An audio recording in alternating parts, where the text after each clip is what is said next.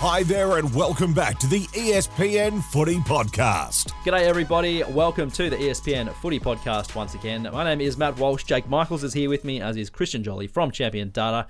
Jake, can you believe we're already one fifth of the way through the home and away season? I cannot believe it, and I know I started the the episode a couple of weeks ago apologising to our loyal Collingwood listeners. I've got to go something similar today, and I've got to give Christian a pump up right off the top here. He picked the Crows would dismantle Carlton last week, and I it was after we were on on uh, air. We got off and we are just talking about the game, and I said. Carlton's going to win this. How good's Carlton? I was so up and about. And we know, you know, we, we have our little Carlton corner on this podcast, and you were pretty downbeat. And you're not always downbeat about the Blues, but you're like, nah, we're going to get smashed. And we did. And that first quarter, I was just pulling my hair out, thinking of Christian the whole time. He called it. Um, Any chance you want to talk the Blues up this week? Uh, better chance No. against Sades, but no, yeah, I saw that coming, and we'll get into the game uh, later. But yeah, contested ball. Adelaide's got our got our measure. Mm, not often teams get the better of Carlton with uh, contested ball, you would think as well. Heap to get to this week, including the gather round spectacle, the teams we're ruling in and out of Premiership contention, Jake. Already. pre and post clearance. Hey, you're the one that came to me with this, so I don't know what you're surprised about. Uh, the the uh, pre and post clearance contest work and a bunch more. But before we get cracking, something from the weekend you noticed. That's you, Jake. That is me. Uh, weird one. So three teams scored 77 points exactly this round. Uh, North, the D's, and GWS. But all three of them scored it in a different way. So the Giants were 10 17 77. The D's were 11 11 77. And the Kangaroos 12 5 77. I, I don't know. Does that count as something I noticed? I, I guess it was something I noticed. Bit strange. Hmm. I wonder how many, what the record would be. Is there like a team that's gone like four different ways to get to the same? I mean, getting the same this score on a weekend is actually pretty probably rare. worth looking. Yeah, even I'm just thinking across the season, how many t- you know Carlton hit 82 five times in one season in five different ways. I don't know. It might be yeah, it might be something in. Let alone in one looking at. round. Three's pretty good. That's yeah. good from you. And then there were two teams that scored 70. So five of the 18 teams scored two numbers. yeah, that is that's a good notice. No worries. done. Yeah. Uh, do you have another one? I do not have another one. I thought I had another one, but then we checked something and it wasn't right, so we scrapped it. So I Excellent. only have Good to one. know we fact check on this podcast. Christian. I'll give you two. Uh, first one, I mean, something I noticed Harry Himmelberg. Um, is that the greatest mark taken to win a game of football? I know the only other one I can think of off the top of my head, I don't think it won the game, it drew the game. Mitch McGovern for Adelaide sort of took Ooh, that a was a good one. sort of, but it was more to the side of the pack, and he sort of just plucked it well. That Himmelberg mark was, if not mark of the year, but that's got to be close to one of the greatest marks of all time. In, in What about- in the fact that he kicked the winning a, goal afterwards? It's a better mark, but do you take into consideration sort of importance of a game? I, I the Leo Barry mark is kind of like the iconic mark of Not a game winner in terms of like Not a game- he went and kicked the goal. yes, but a game winner in terms of saving the game and and you know the last literally the last play of the game. Yeah, not, yeah, not sure which is a better mark, but again, I'm just going on for winning goals. Hmm. To me, that I can't remember another sort of huge mark taken like that. And then 25 seconds, 30 seconds later, he's down the other end getting a crucial touch on the ball to uh, stop Hawthorn goal. So two winning acts for Himmelberg. And the other one I noticed, Sava Ratugolea moved down back for Geelong this year. He uh, stood tall in the first quarter against West Coast. He took six intercept marks, and I just thought, geez, West Coast going to have a problem getting it past him all day. That is the equal most marks ever taken in a quarter. Uh, Intercept marks or, or marks? Intercept, sorry, Yeah. intercept marks taken in a quarter. Uh, I think it's been done about six or seven times before. It's only the second time in the first quarter someone's taken at least six. But he didn't take another one for the rest of the game, so I think West That's Coast kind of figured it out and decided to go around Avoided him instead of over to him. Fair enough. Yeah. Uh, good stuff. Uh, okay, my something I noticed. Right, bit of an etiquette question. Right, Ben Go. Paton. Uh, Jack Ginnivan's on the ground. You know, it's, Yeah. it's a moist day, Adelaide Oval. Um, Ginnivan puts his hand up to Paton, sort of asks for a hand up. Uh, Paton gave him absolutely nothing. Where do you stand on that? Uh, I would, in terms of if I was Yeah, an opposition Paton, player is I- asking you for a hand up. Do you do you offer your hand? And I reckon I would. okay, I wonder if it was anyone else but Ginnivan. Yeah, so I think there's a bit of biplay at it. I think Paton was heavily tagging Ginnivan and Yeah. trying to body up on him and hit him as much as possible. So I think Ginnivan was sort of saying maybe with that hand up, well, you've been hit, you know, you've Yeah. had contact Give with me me the something. whole day. Yeah. Give me something you're going to ha- lift up a hand. So Paton sort of took two steps backwards, didn't. Soon as Ginnivan stood up, Paton ran straight into him and bumped him and started bumping him again. So I think it was a bit of byplay between the two of them. Uh, very funny. Uh, before we get into the main body of the podcast, gather round. We discussed it before the week Hmm. and, and brought up what we thought some some doubts about what the week might bring and, and some good points of what the week might bring. But now that it's happened, Jake, Yep. Um, it's kind of been de- declared a raging success by all parts. But any thoughts on on the concept as a whole? Oh, I thought it was fantastic. I really did. And you know, our debate club column this week, uh, where where Rohan Connolly and I spoke about the the concept uh, and how we improve it going forward. I actually struggled to to come up with ways to make it better. I thought it was really well planned out, well executed. The fact that it was in school holidays meant kids, you know, families could go, and then it allowed for more fans. I love the double headers. How cool is it seeing like the the dogs warming up at three quarter time of the uh, the Melbourne uh, Essendon. Essendon game. Um, I just thought it was a great round of footy. I thought it was really cool. One thing that I, I did read this morning, and it started. I guess it got me thinking was what happens when there's a 19th team? Mm. Does someone miss out? Did see that something? because that's you know that's likely to happen. Um, And the gathering, I know we've got SA locked in for three years, but it's not as if we're going to get to the end of the three-year contract and then give up on this. This is going to be something that continues on, I would imagine. Yeah. So that's something to, to kind of look for. The other thing I I like the idea of is a player of the gather round. So what, whatever you want to call it, but a player of the round. Um, Okay. And I think the nomination for me would be Tom Papley. He was incredible for the Swans. He was the match winner. Yeah, he was. Uh, Christian, any thoughts in terms of a, a product broadly, but also just the, the future, what they can do better, perhaps? Yeah, I again probably to me watching it on TV, the double header games, how they were sort of I think it was one ticket got you to the two Mm, games. So there was probably again, don't know the percentage, maybe 25 30% of the people that only stayed for the one game. So either there was empty seats for the Essendon Melbourne game or there was empty seats during the Port Bulldogs game. Again, watching on TV, you want all of those games to be full in that capacity. Hearing it's a sellout, so you want to see full stadiums, but overall pretty jealous being a Victorian, thinking how we've never really had that. We get a lot of foot, and I Oh, we heard just of, have five games a week. I heard someone sort of talking about from from Perth saying they love to come to Melbourne every couple of a couple of weeks each season because they can go to the football on a Friday, Saturday, Sunday and see three AFL games. Yeah. You know, regardless of who's playing, and they don't get to do that when you're living in Perth. And I know we get football three days a week, but we've never had all 18 clubs come and play in our city. We've we've seen it during COVID and things like that, and sort of just watched and thought. Be good to have that here, but again, Victorian centric bias. We get enough footy, so happy for happy for all the other states to have it. But yeah, I, I consider it. A it's success. quite interesting now because the AFL has two options. It can stay in somewhere like SA, and we know obviously it is it, is staying there for the next few years. But South Australia, Western Australia, they're they're already that's footy heartland as well. You know, yep. you're not you're not necessarily going there to grow the game. So part of it is, do you take this to New South Wales? Do you take this to uh, Queensland and try and grow the game more up in these areas, which is important for the for the sport? The problem is, it's not going to come across as much of a spectacle and a carnival atmosphere on TV because the crowds won't be there in the beginning. So it's really In somewhere like Queensland, you think?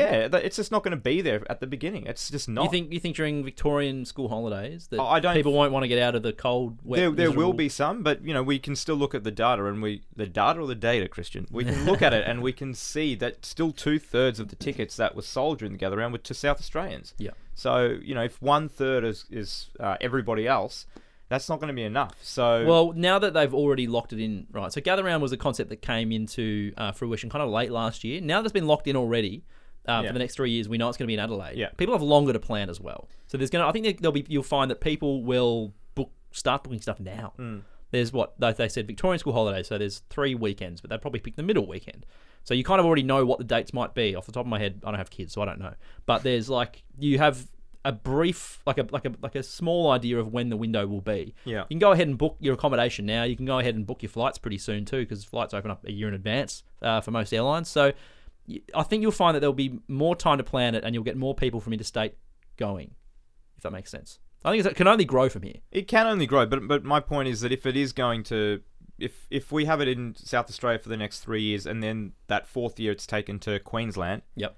It's just not going to be the same because you're not going to have the the amount of Queenslanders that embrace it like the South Australians would, or like the West Australians would. Well, there's that's a just challenge. that's just the reality. So so the AFL has a choice to make. Does it keep it in the AFL heartland areas where you're going to have the crowds there, where it's going to be look great and it's going to be popular and fun? And I, I would. I know you- that's probably not the way businesses and you know uh, they work. Sort of always trying to grow and go into new new uh, markets, but pay back the South. As I said, the the, the Perth fans that do come over here and travel Mm. Yeah. to Victoria just to I'm see not- three games I'm, of football, not think they deserve one, a I'm not saying there's a week. right or wrong way to do it, but it'll be interesting to see how they actually how it plays out because I do think in time this this idea, this concept is something that should be shared around the country Mm. and not necessarily for Christian's point before, I don't necessarily think it has to be played in Victoria. I think Victoria could be the, the state that that sits out because it does get footy throughout the throughout Yeah. the year, so much of it. But I think it should be going to Western Australia. I think it should be going to New South Wales. I think it should be going to uh, Queensland. I yeah, I, I think that the fact that you've got a stadium, so let's just say Queensland comes in in three years' time uh, and puts its hands up for the next iteration. You've got a stadium on the Gold Coast which hosts how many people? What is it? 30, 20, 25? 25, 30? I reckon that's a lot easier to sell out than a 50,000 seat Adelaide Oval. Well, the 8,000 the 8,000 is easy to sell out too. Well, exactly. So I think you're not looking. It's not like you've, you've got a massive cavernous stadium that you, you're worrying about filling. Uh, I don't know what stage the Gabba redevelopment will be at that point as well. Mm. So maybe there's also some byplay to play out there as well. Yeah. Interesting times. Gather round. Tick. Overall. Yeah, big tick. I think it was a it was a great start. And look, new, the NRL fans and the rugby fans will be quick to tell you that it's not a totally unique AFL idea, and I don't think anyone's claiming that. But No. I think the way it was executed was really well done, and the crowds were great. Uh, the games for the most part were good. Yeah. The, Cool. the rain though on the was it Yeah. Saturday night that Yeah. rain? I can't remember the last time I've seen rain like that at a football game. Mm. Like not in the not in the peak of winter as well. It's funny how like you, the main broadcast cameras, you kind of go, oh, has the rain slowed down a bit? And then, you, get, a another ground shot. level and shot. Yeah. Anyway, uh, good weekend for the city of Adelaide. Good weekend if you are the Adelaide Football Club too. Mm. Uh, had the showpiece uh, game on the Thursday night. Came out in the first quarter and absolutely belted Carlton. Uh, and in front, you know, national TV audience, oh, it was embarrassing. wasn't it? It was the, the, worst Carlton quarter, and I mean, I haven't haven't really thought about this too much, but it's got to be the worst first quarter Carlton has produced slash allowed um, in recent memory. And this is a club that's had some shockers, as we all know. But Yeah. that was dire. And as I said off the top, Christian did pick this. I was skeptical. I didn't. I didn't see it. I didn't think we would lose, let alone lose by nearly ten goals or whatever the final margin was. But it was just embarrassing. The ease in which they were walking out of the middle, um, Laird and Dawson dominating in that first that first quarter, and and the Blues just looked flat-footed. They looked slow. They looked sluggish. They looked tired. Yeah. Really concerning for round five. We're not round nineteen. Well, let's flip it for a little moment because the Crows were irresistible. Probably the best and the most explosive I've seen them play in, Mm. in six years. You go back to 2017 when they were putting up 120 points a week and they had Josh Jenkins out the back, Charlie Cameron floating around, Tex kicking straight, all these Eddie. kind of guys, Eddie Betts. Like they had all this firepower up forward Yep. and they only ultimately fell short at the final hurdle. This is probably the best I've been seeing them play since since then. Yeah, and I mean the forward line on paper, the forward line might not be quite up to this to the level of that 2017 forward line.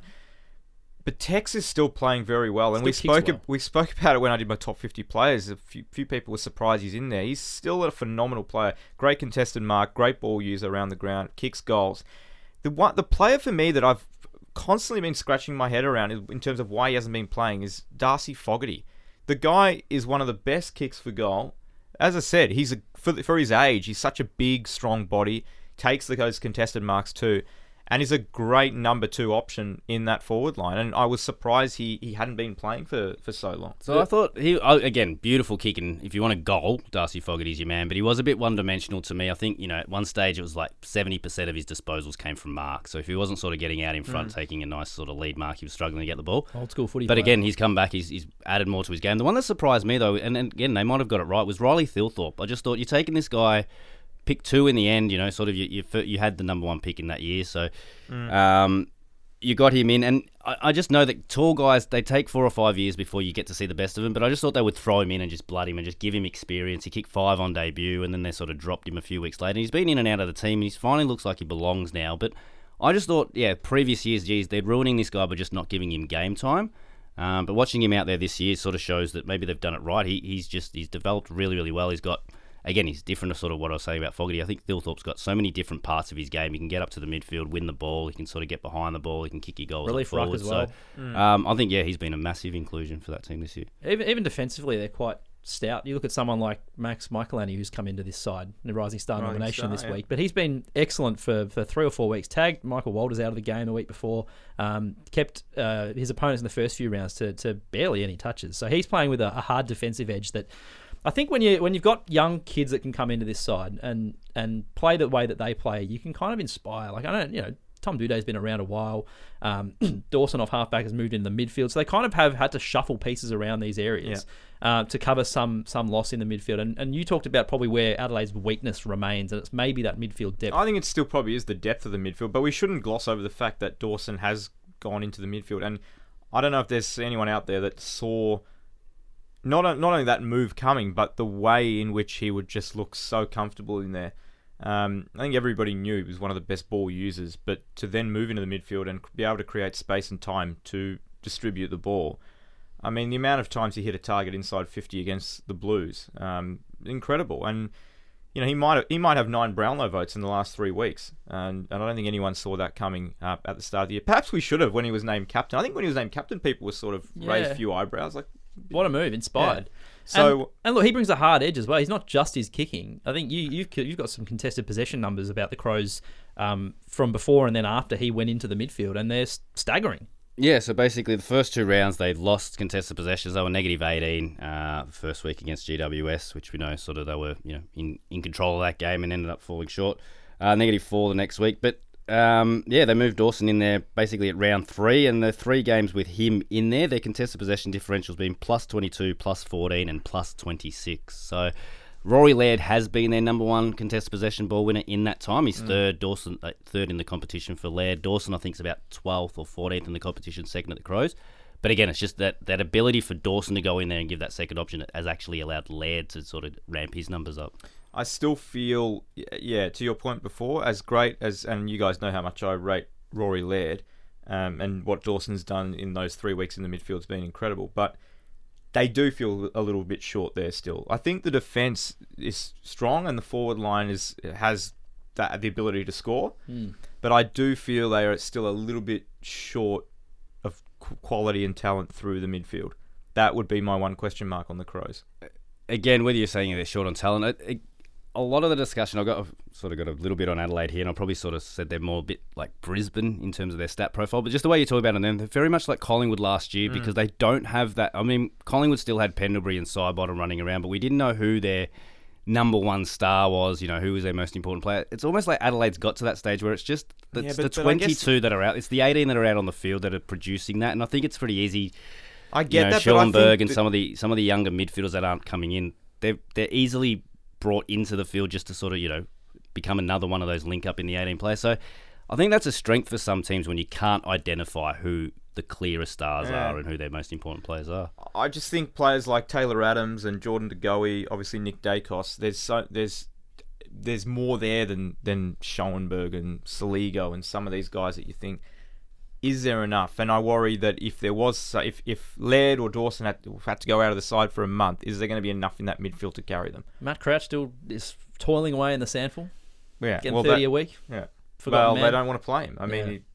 he, Still got Ben Keays, Rankine, and Rachele who are playing yeah, forward. but They Keays, can be they've, the thrown in Keays, there. they kind of Keays, um, he was fantastic last year, but Keays, they sort of don't want to play him in the midfield. Uh, Crows have Hawthorn this coming week, then a bit of a tough stretch. So Collingwood at Adelaide Oval, the Cats at GMHBA, St Kilda at Adelaide Oval, and then the Western Bulldogs in Ballarat.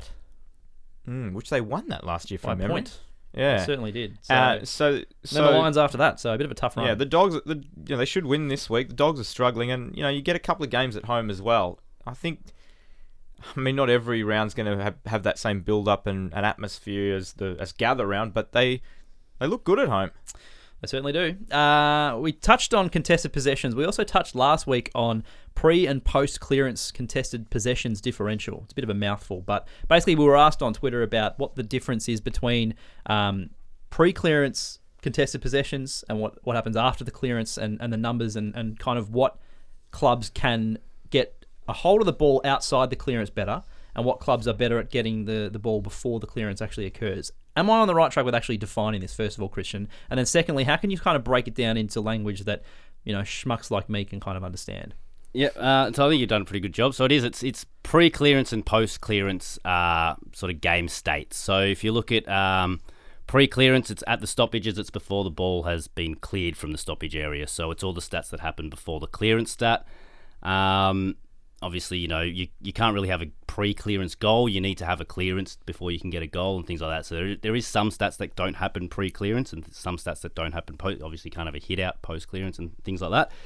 But one of the areas of the game that really you can sort of break down is contested possession differential. And a lot of that come back to maybe the late 2000s and you know 2016, 17, 18, and that when Hawthorn was winning won three premierships in a row by losing contested possessions each game, and it's sort of like, well, where, what, what is the value of a contested possession? How is Hawthorn sort of being able to win games without winning the contested possession? A lot of that was to do with their clearance work. They were, and, and Richmond's a lot the similar.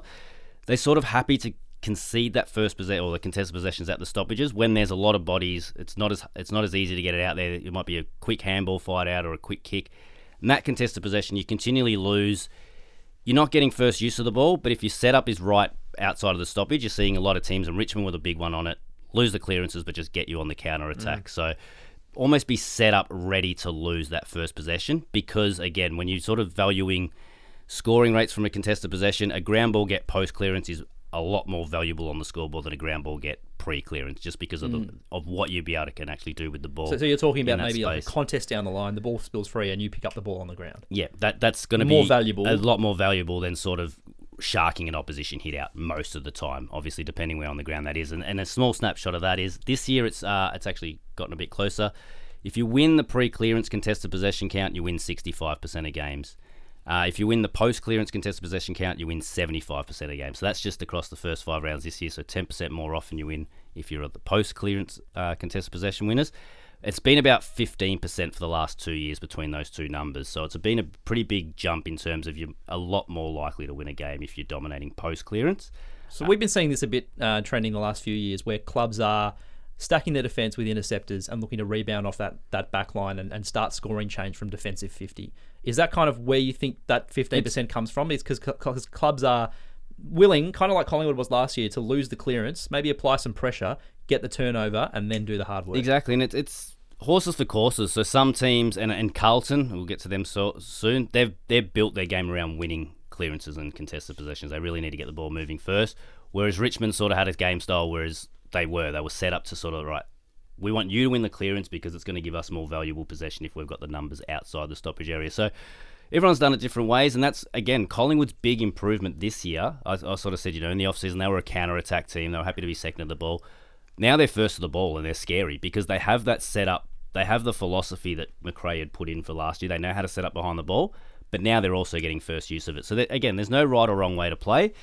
But again, just a quick look on. So you look at the best pre-clearance contested possession differential teams this year. So the teams that are winning the ball in close at the at the clearances: Gold Coast plus 29, North Melbourne plus 28, Brisbane plus 26. Uh, sorry, Bulldogs plus 26, and Brisbane plus 23. So they're the, they're the four best teams at winning pre-clearance contested possessions. Brisbane's the only team in the currently in the top eight of that group. Mm. If you look at best post clearance contested possession teams, Adelaide plus 56, Collingwood plus 49, St Kilda plus 43, and Essendon plus 36. So almost your top four teams in that stat are also the top four teams on the ladder. So, trend. And again, you look at the best contested possession team. So we talk about Collingwood being the best contest, contested possession team. They're plus 13 pre clearance, so they're pretty good. They're plus 13 pre clearance and plus uh, 43 post clearance, so they got a plus in both numbers. Whereas uh, Adelaide, who was sort of talking about before, negative eight at the clearances, plus 56 post clearance. So have the they have the number one post clearance contested possession differential of any team. So again, talking about that midfield and how, how and how they're sort of playing, they're not big on winning the stoppages and clearances and getting the first possession. Uh, they've got a pretty valuable ruckman in O'Brien as well, but they're sort of happy to concede that clearance stat because they're set up around the ground. They're going to beat you at most contested ground ball outside of the out of the contest, and they're sort of scoring off that. Why would teams not try and win both of those stats?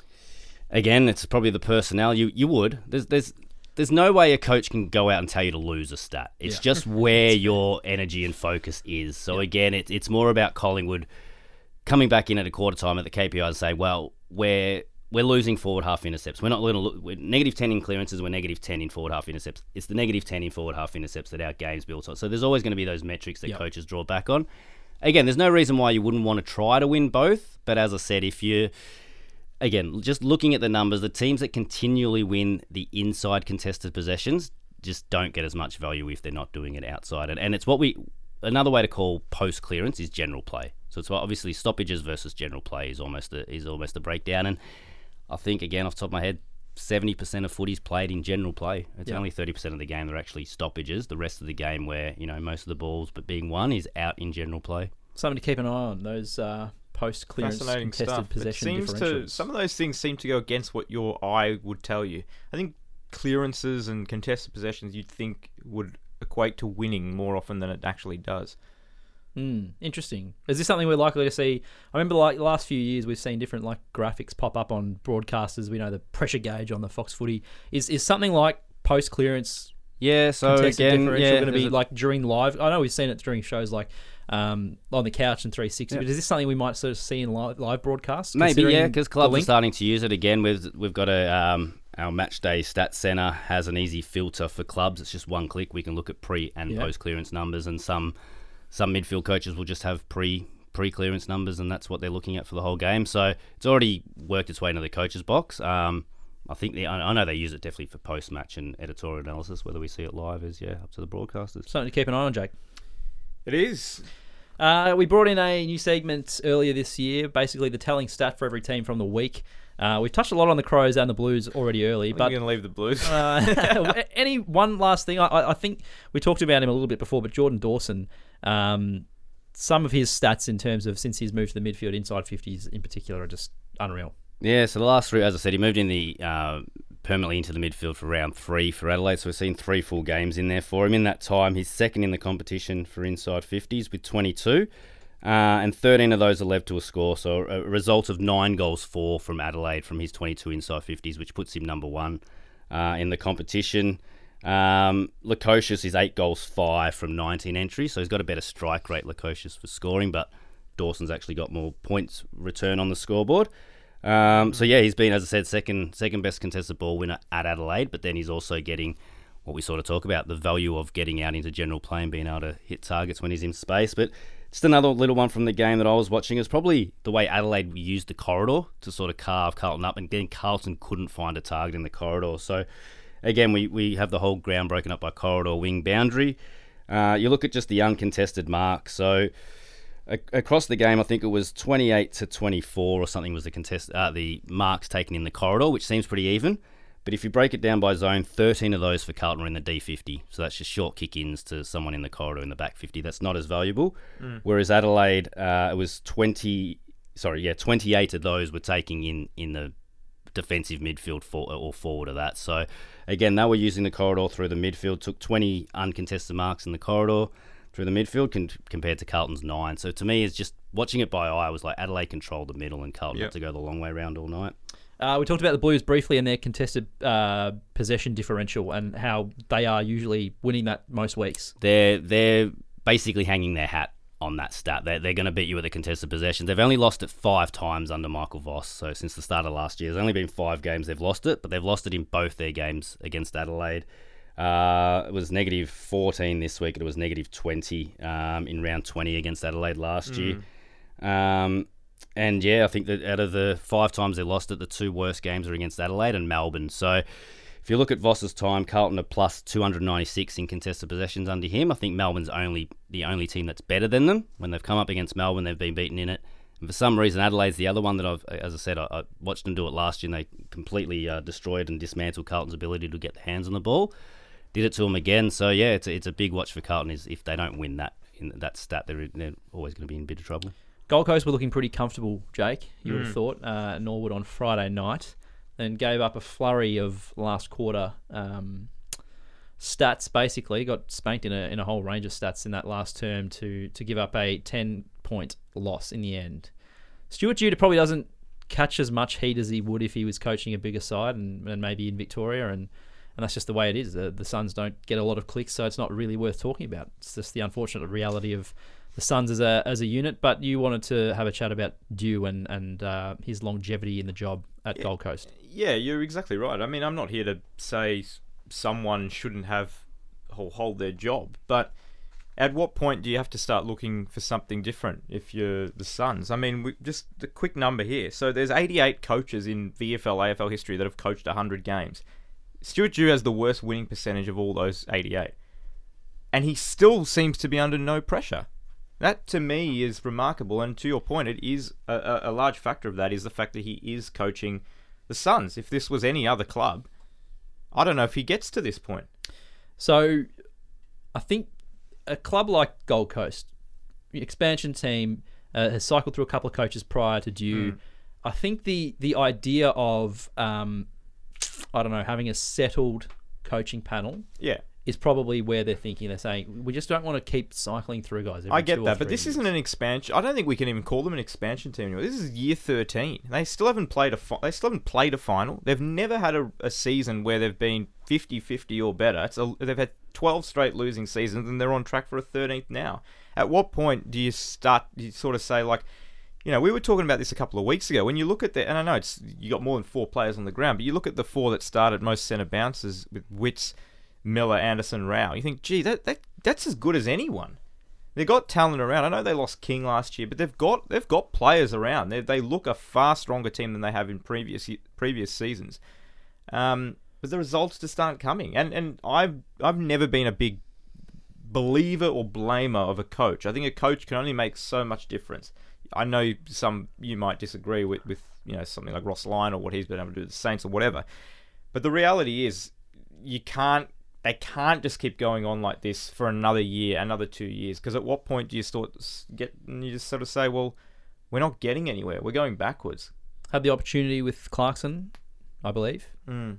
um, and they they stuck with you. So interesting times ahead for for the Suns because I think we all kind of tipped them to have that that winning year. Yeah, or, I thought or they'd be- break even. well, It's- they wouldn't I thought even that'd be year, around the eighth to tenth mark. It's exhausting trying to, and again, as an analyst, trying to look at the Suns and just why and where it's gone wrong. It, it just happens so quick. It just fluctuates so much. And even two years ago, they sort of their game style was really based around. It was a West Coast game style. They were very uh, kick mark and very sort of low stoppage game. Then last year, that sort of brought the stoppages back and became more contested, which was a good way to go. And then this year, I can't even give you a signature for the first five rounds. What, it's really, really um, hard to see. that final quarter, the stat lines that you've that you've brought to the table for this final quarter. If Freo had finished those, the stat lines that you're about to read out um, for the match, you'd probably think, oh, they win that. But this is just the, for the final quarter alone. Yeah, so plus 32 disposals, plus 38 marks, only plus six inside 50s, but going inside 50, they took seven marks inside 50 for that quarter to Gold Coast zero. Um, I think there was a couple of teams that only took eight or nine marks inside 50 for their games across the round. So to Some take seven weather the as quarter, well there. it was they had again, it, and it all goes back to Gold Coast pressure. So quarter by quarter pressure. Um, quarter one, they're up, um, again. You've seen the pressure gauge on Fox Footy. Anywhere around 200 is elite. 190 is probably what every club's trying to get to to at least sort of uh, hold their heads up high. Quarter one, Gold Coast 189, pretty good. Quarter two, 205, exceptional. Quarter three, 195, very very good. Quarter four, 165. Just haven't seen a drop off from three quarters of being that contested. Usually, usually pressure issue? can go Well- with the game style as well. The game is a bit more enclosed. They just they just fell apart. They just let the game open up and let Freo do what they want. the Bit of a quarter. plug for the Footyology podcast that Rohan Connolly does with um, Rodney Eade on a Wednesday. But they talked about coaching for effort for about four or five minutes. And I know that won't tickle the, the fancies of stats nerds out there, but the fact that you can kind of coach effort and, and, and inspire, you know, your, your, your charges and actually have some sort of way of of of making them go harder at the footy and, and approaching contests more. Mm. It just sounds like an effort based sort of drop off. It did. It, it seemed like Freo sort of early in that quarter, five or ten minutes in, Freo sort of slowly took control, started to win contests, started to win a little bit of territory. But then after the five ten minute mark, it all. I know Gold Coast got a couple of late ones, but it is it, to to me watching it again. Just watching by the eye, I thought, what's happened to Gold Coast here? They're just the whole game style that they had up for the three quarters just disappeared in that final So they quarter. got North this weekend. not to bang on about the Suns too much. North round six, at home. If they lose their one and five, and it really feels like it's season over. Yep. Like, God, it's, it's a must-win game, round six. Because then I think they play Richmond and Melbourne in the de- desperate Richmond and Melbourne. I mean, they could easily lose all of them. They are playing Richmond at uh, Marvel Stadium. Richmond's one home game there a year, so that could be interesting.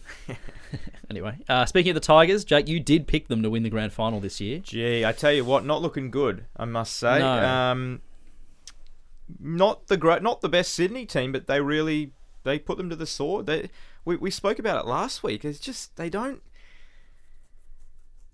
All of the all of the pieces that we thought were going to sort of fall into place for the Tigers this year, it just hasn't happened. I, I think some of the I think Taranto's been good. Hopper played well, but I don't think he's kind of lived up to what people expected. The loss of Lynch is obviously big. Martin and Bolton, I thought they'd be hitting the scoreboard a little bit more than they have. Um, you know, they've got contributors. I think Liam Baker's been probably their best player. Daniel Rioli's been good, but there's just you look around and you know talking to uh, Jesse, who who's obviously helped us with the podcast in the past, mad Richmond supporter, and he said, you know, we got we got four guys in our forward line that are 20, 21 years old, younger, Yeah. and the fact that Jack Riewoldt kicked four and kind of was keeping him in it for a while, it's a concerning sign for the Tigers. Um, and as I said, I, I, I was far, I was extremely bullish on them at the at the start of the season, and you feel like now they're they're another team that's like, gee, are they done as well? Can they win it? Can they still can they turn things around? I don't know if they can win it, but it's almost like some of their team selection. In uh, to me, it seems like they're turning the corner as well. They realise they can't keep going back to the well with the same guys that won, won premierships with them five years ago. Just guys like yeah, Judson Clarke, Ben Milligan. I feel like Richmond. I think they're doing it well. They're, they're bringing these guys in. They're sort of not going to be. Uh, But if you're I don't know playing what Judson. Clarke and Samson Ryan and all these guys, you're not you're going to be losing more. No, Yeah, but you're making footy club better. That's what I mean. I, I don't think Richmond's got the arrogance where they're just trying to roll out Riewoldt and Cotchin and win games like that. It continue, you know, and Dustin Martin. Let's put him in the midfield now because we're losing. They've they've stuck to their guns. They're, So it is time to yeah. reassess our expectations of Richmond. Yeah, I think, and I think they're building well for the next two years. I think they're not going to get caught in a rut. So to my point off the top, Mm. Richmond out of premiership contention. Oh, I think they are. Adelaide in. I I think Adelaide's more likely to win the flag than Richmond right now. Um, Tigers. One of the stats that, that you've got here for us, Christian, is quite interesting. Is just time in front. Sounds sounds simple, but Yeah, it was the first time uh, I think. Well, there was actually um, a game. Was it last year? Um, round 22, 2021. Yeah, so that was yeah, that was the last time that they'd never been in front in a game. GWS scored first in that game and stayed in front. Same as Sydney on the weekend. So I know I think Richmond got back to level um, across the night, but never got their noses in front. So yeah, sort of the first time, or you know, only the second time in four years that they've been zero percent time in front. So as I say, I think they were they were last equal about late in the first quarter, but then other than that, they were just chasing the whole night, which is very unlike Richmond.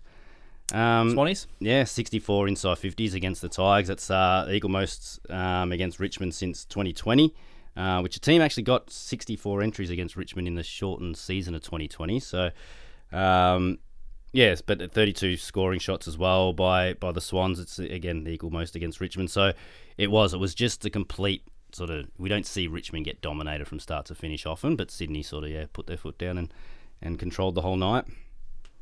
Uh, Mount Barker, firstly. I know we, we talked about Gather Round before, but firstly, just a, a word, Jake, on the spectacle from somewhere in the Adelaide Hills. I thought it was magnificent. Ground was in good condition, the crowd was involved. Such a lovely setting up in the Adelaide Hills. You can go for lunch beforehand or dinner afterwards. Been there? I have, yeah. Lovely, lovely part of the world. Yeah. Um, it's cool. Yeah, I like the fact that they're they're, pl- they're playing it. Bringing the demountable stands in. Yeah, it's real. It's it's it was a great atmosphere. I mean, it's as much as you'd like to see them all play at Adelaide Oval. I think there's a there's a nice, unique charm of taking them to some of these smaller grounds as well. And and like we said earlier, if this is something that is taken to other states, you'd like to see the same thing as well. Mm. And on the field, it was a complete domination. The Lions just uh, too strong for North. Yeah, and it was inside 50. I mean, we saw again, it might have been two weeks ago, I think Joe Daniher and Eric Hipwood were in the news for sort of not being uh, controlling enough as key forwards. And I think, you know, uh, what was the term used for them? They weren't, you know, they weren't roosters or something like that. Yeah. But uh, yeah, nine marks inside 50 each. First time a team's ever had two players take nine marks inside 50, and the 33 marks inside 50 is the third most on record. Um, so yeah, just Brisbane's just a walloping. yeah, their their forward line got a good sort of tune up uh, in that game. And for for North again, we we talked about contested possessions pre clearance. They won the pre clearance contested possessions again. Um, so three of the four games, uh, so four of the five games this year, they've won uh, pre clearance contested possessions, but they've only won the post clearance contested possessions once, and that was their win against West Coast. So. Again, I feel like, but again, we, when we talk about North, it's more of a starting point. Yep. Let's just get our hands on the ball. We couldn't do that previously, so that's one part of their game they're doing well.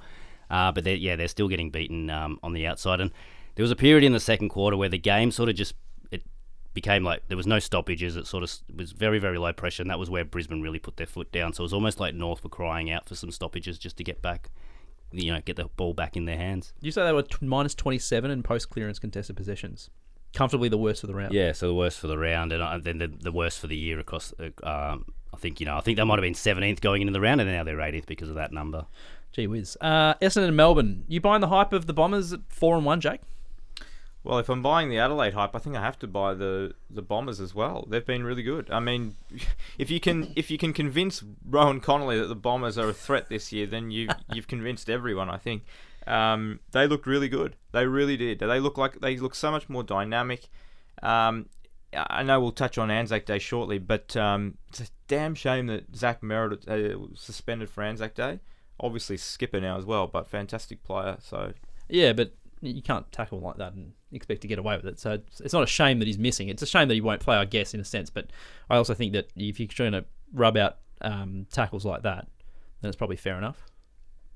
No, maybe. Yeah, no, I agree. I'm just saying it's a shame that for an Anzac Day clash that's going to be the best one in however many years, Yeah. second v third. Yeah. Um, yeah, it, of course you you want to see the best players playing. That's fair. Um, question without notice: Kyle Langford. Where would you be playing him, Christian? Um, I think forward, based on what Essendon's already got behind the ball. I like Essendon's defensive setup. Ridley, Laverde does pretty well. Um, but yeah, I, I kind of do get a bit frustrated that he is moved so often. I just I, I would want him just to settle in one spot. I think he's a tough matchup up forward. I think I think his size, um, his his strength through the hips, his his kicking's pretty good. He's a bit of a mini match winner. He's he he doesn't do it a lot, but he can break a game open for a quarter. I feel like when you're looking at your defensive pieces, when you're trying to send someone to him, you're either going, well, he's going to give up seven centimeters to this guy, or he's going to have six centimeters on this guy. And I, I just don't think he has a natural matchup with a lot of clubs. He's quite an like what do they call him? Like five six years ago, the the rage was a utility. He's a bit of a utility, Yeah. but he um he's shown he can hit the scoreboard. And the Bombers need classy users around goal. Nic Martin, you, you've seen you know a couple of weeks. He, he's just a good finisher. Yeah. Um, and and this is a club last week, as in not the week just gone, but the previous week, where no one could kick a goal to save themselves, and it was sort of Nic Martin who steadied the ship, and they sort of went on from there. So, yeah, I, I agree. I think forwards the way to go. Um, what were the stats that really jumped out on onto out of the page for from that game? Yeah, surprise. So 27 point victory for Essendon. They can basically almost put that down, down as a smashing against Melbourne. That's Melbourne's third biggest loss since the start of 2021. So they don't they don't often lose you know uh, games and they don't often lose by big margins. So again, they Essendon was able to sort of outscore Melbourne by I think it was 33 points. Um, from turnovers across the game, which again is Melbourne's fourth worst result in that time. So something that teams don't usually get. Um, sort of a, a good advantage over Melbourne is that score from turnovers. That's what Essendon was able to, sort of be able to um, get their points from, and it was yeah being able to sort of um, just squash Melbourne into their back half really. So Melbourne had 30 back half turnovers. It was six more than they've had in any other game this season. So they just couldn't move the ball out of their back line. And again, a big a big uh, sort of trend with Essendon this year. Uh, Again, we might be able to explore them a bit deeper next week. Their easy term for them is they're cashing in at the moment. If they win the ball back forward to centre, they're more likely to score than any other team. So they're not getting as many turnovers or doing the, the quantity of things that other teams are doing. But at the moment, they're they're really being able to cash in on on inside 50 entries and turnovers, and they did it uh, against Melbourne, sort of like no other team has done previous years.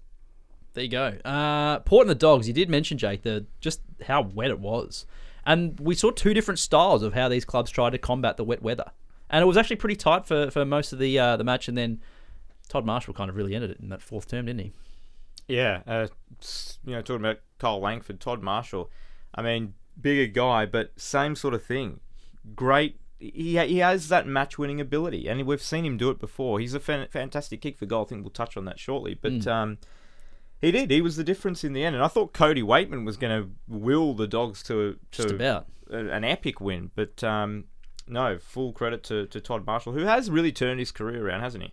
Yeah, he's been good, um, and I think he's one of those players where if you can stick him in a forward line and, and around the ground sometimes as well, uh, you know you're going to get consistent output from him in terms of like the quality of ball that he brings into the forward Mm. And line. that was the that probably was the knock on him early in his career. It was never a question of whether he can kick straight or anything like that. It was there were too many games where he'd go three quarters and touch the ball once. Um, but I mentioned off the top, Christian, uh, two different styles in the wet.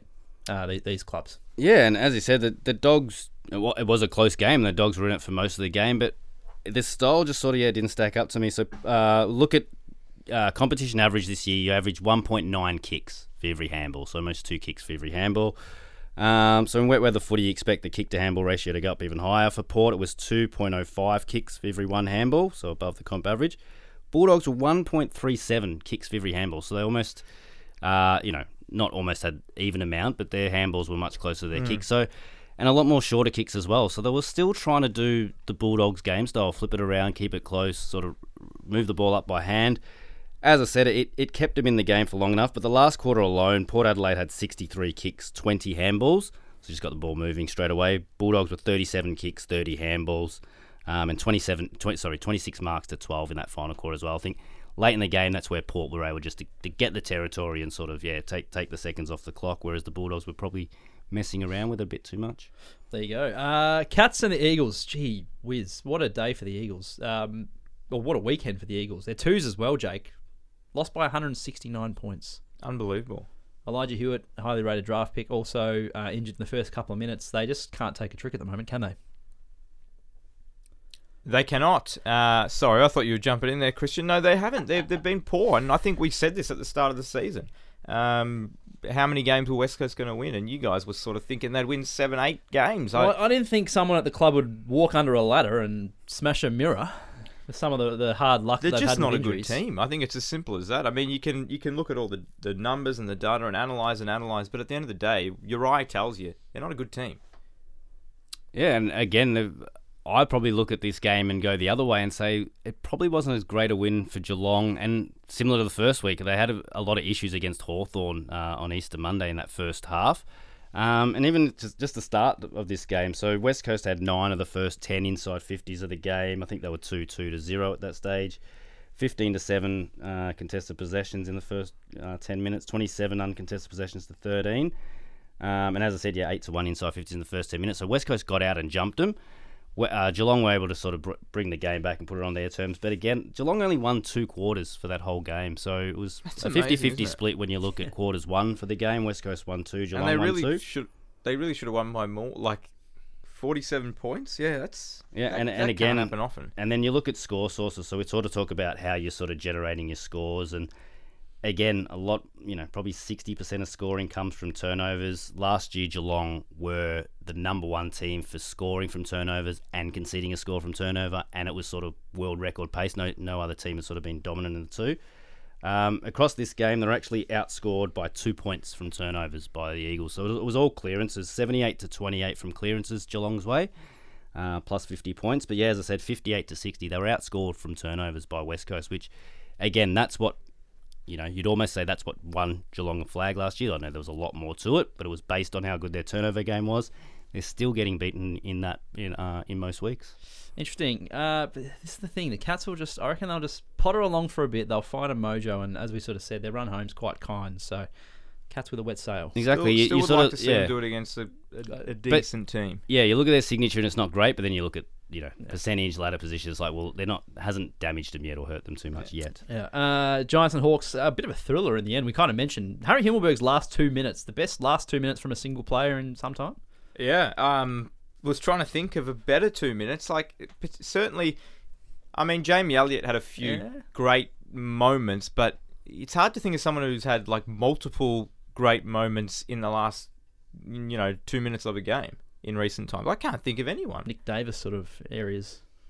Yeah, but but even he was that was a well that was a quarter Yeah, and it that's was a final, actually, yeah. and that's what eighteen years ago.